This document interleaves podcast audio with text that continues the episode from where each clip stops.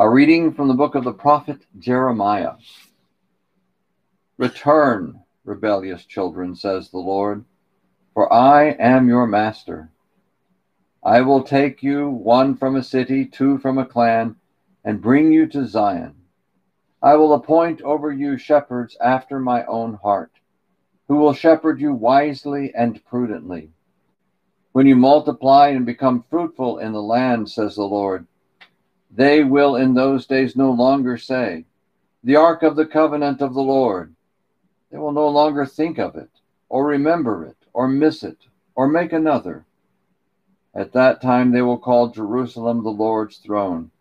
There all nations will be gathered together to honor the name of the Lord at Jerusalem, and they will walk no longer in their hard hearted wickedness. The word of the Lord. Our responsorial psalm today comes from Jeremiah chapter 31. The Lord will guard us as a shepherd guards his flock. The Lord will guard us as a shepherd guards his flock. Hear the word of the Lord, O nations. Proclaim it on distant isles and say, He who scattered Israel now gathers them together. He guards them as a shepherd his flock. The Lord will guard us as a shepherd guards his flock. The Lord shall ransom Jacob. He shall redeem him from the hand of his conqueror. Shouting, they shall mount the heights of Zion. They shall come streaming to the Lord's blessings the grain, the wine, and the oil, the sheep and the oxen. The Lord will guard us as a shepherd guards his flock. Then the virgins shall make merry and dance, young men and old as well. I will turn their mourning into joy I will console and gladden them after their sorrows. The Lord, will guard us as a shepherd guards his flocks. Lord, be my heart and my lips, and worthy proclaim your holy gospel in the name of the Father, and the Son, and the Holy Spirit.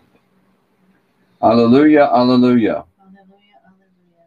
Blessed are they who have kept the word with a generous heart and yield a harvest through perseverance. Alleluia, alleluia. The Lord be with you. And with your spirit. A reading from the Holy Gospel according to St. Matthew. To thee, O Lord. Jesus said to his disciples, Hear the parable of the sower. The seed sown on the path is the one who hears the word of God, word of the kingdom, without understanding it. And the evil one comes and steals away what was sown in his heart. The seed sown on rocky ground is the one who hears the word and receives it at once with joy. But he has no root and lasts only for a time. When some tribulation or persecution comes because of the word, he immediately falls away. The seed sown among thorns is the one who hears the word, but then worldly anxiety and the lure of riches choke the word, and it bears no fruit. But the seed sown on rich soil is the one who hears the word and understands it, who indeed bears fruit and yields a hundred or sixty or thirty fold. The gospel of the Lord. Praise to you, Lord Jesus Christ. So today we have these wonderful readings from Jeremiah. And Jeremiah speaking at a time of the exile. He was the prophet who was there to proclaim to, to all of Jerusalem that they were going to be taken captive, that Jerusalem was going to be destroyed and they would all be taken exile. Indeed, they were taken exile. And Jeremiah went with them. And he prof- but he prophesied also that there would be a day would come in which Jerusalem would be quite different. That Jerusalem was going to be inhabited by shepherds, by God, who were people of God's own heart. And those shepherds would guide the people of Jerusalem so that it would be a time when everyone would be gathered to Jerusalem. All, everyone, all the nations, the islands would be glad because they would all be gathered to Jerusalem. And there they would partake in the great feast of, of the grain and the wine and the oil. He was prophesying the church. He was showing a point in which Jerusalem would no longer be the place of the temple, but Jerusalem would be the church. Jerusalem would become living stones, us who are grafted into the church to create the new Jerusalem. There's a wonderful book written in the early second century by uh, one of the popes. His name was Hermas, and this book is called The Shepherd of Hermas. And he talks about how those who are who make up the church are made into a tower, made into a building that is the living stones of the church. And the church is a tower. A tower would be a place of, of refuge and a place of protection. And Hermas describes this in great detail. And he says that for mankind to be grafted into the church, to be fitted into this tower, then the angels are chiseling away at them, chiseling away all the, what Jesus calls right there, the lure of riches. The concerns of this world and the lure of riches, they have to be chiseled away from these stones to make them fit to make this tower. Jeremiah sees the church as a place where we will receive the grain and the wine and the oil.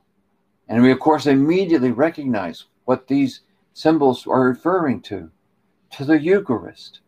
That we will be fed the, with the body and blood of Jesus, and we will be filled with the oil of the Holy Spirit. We'll be filled with the Holy Spirit. Jeremiah sees a time when the church will rise up that the, and will gather all people to itself.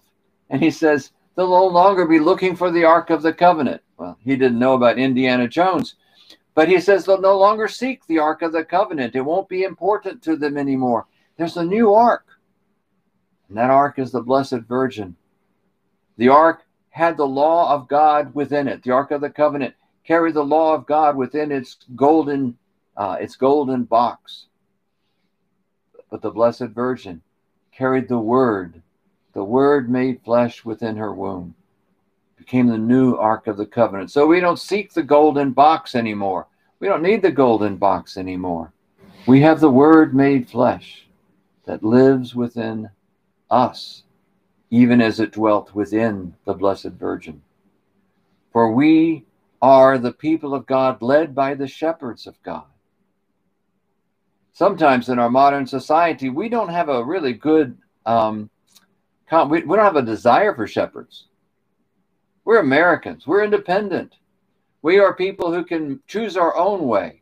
We're very quick to disagree with the Holy Father or disagree with, with people we don't that we don't like the direction they're taking. We have our own opinion, opinions and our own agendas. But so often those opinions and agendas lead us away from God. Lead us into materialism, or what the popes used to like to refer to as modernism, that there was that we would go towards in towards a modern heresy. In fact, there were a couple of encyclicals written around the turn of the 20th century, one of which was was, was against Americanism, which was really to say was against modernism, and another one was against social democracy. Instead of social democracy that's built just on material on a material understanding of the of the world, that relegates religion to just taking care of the poor by taking uh, you know, get the, the the wealth away from the rich and giving it to the poor. says this kind of uh, this social democracy cannot stand, and uh, and offer instead a Christian democracy, where our democratic ideals are not formed by a material understanding of our lives, but by the morality given to us by God Himself and His Word. So the, the church and in some sense, maybe especially the church in America, needs to look to shepherds, needs to look to the shepherds to lead and to guide, to take them to pasture, and to teach them the ways of truth. Fortunately, in our day, we have a wonderful earthly shepherd, Pope Francis, who is constantly leading us into truth. He's a man who has a great understanding of the modern world, and yet a man who brings into the modern world the Word of God, the morality of God, the very culture of God. I've had friends who are missionaries, and one of the things they do is study culture. And one of my friends who was a missionary, we're talking about the translation of the kingdom of God. And I favor the translate to translate it the government of God. That God governs the earth. That it, the, the kingdom of God is his government in the earth. And he preferred to translate it the culture of God. That God's culture is what we are called to live. Both, I suppose, are true. But for us to see that God, through his shepherds, is leading us into truth to establish us and to do just as that tower that the shepherd of Hermas wrote about, that tower that is there to provide refuge and protection and safety for the people of God. And if we pursue our own opinions and agendas, then we find ourselves, in some sense, out, outside of that tower, outside of that protection. We're going our own way. And we know the, pro, the, uh, the proverb says that there's a way that seems right to a man, but its end is destruction. So let us always listen to the voice of our shepherd, our Holy Father, and let us always seek that safety and protection of his holy church, the new Jerusalem. And living in the new Jerusalem, we can become an example to all the world.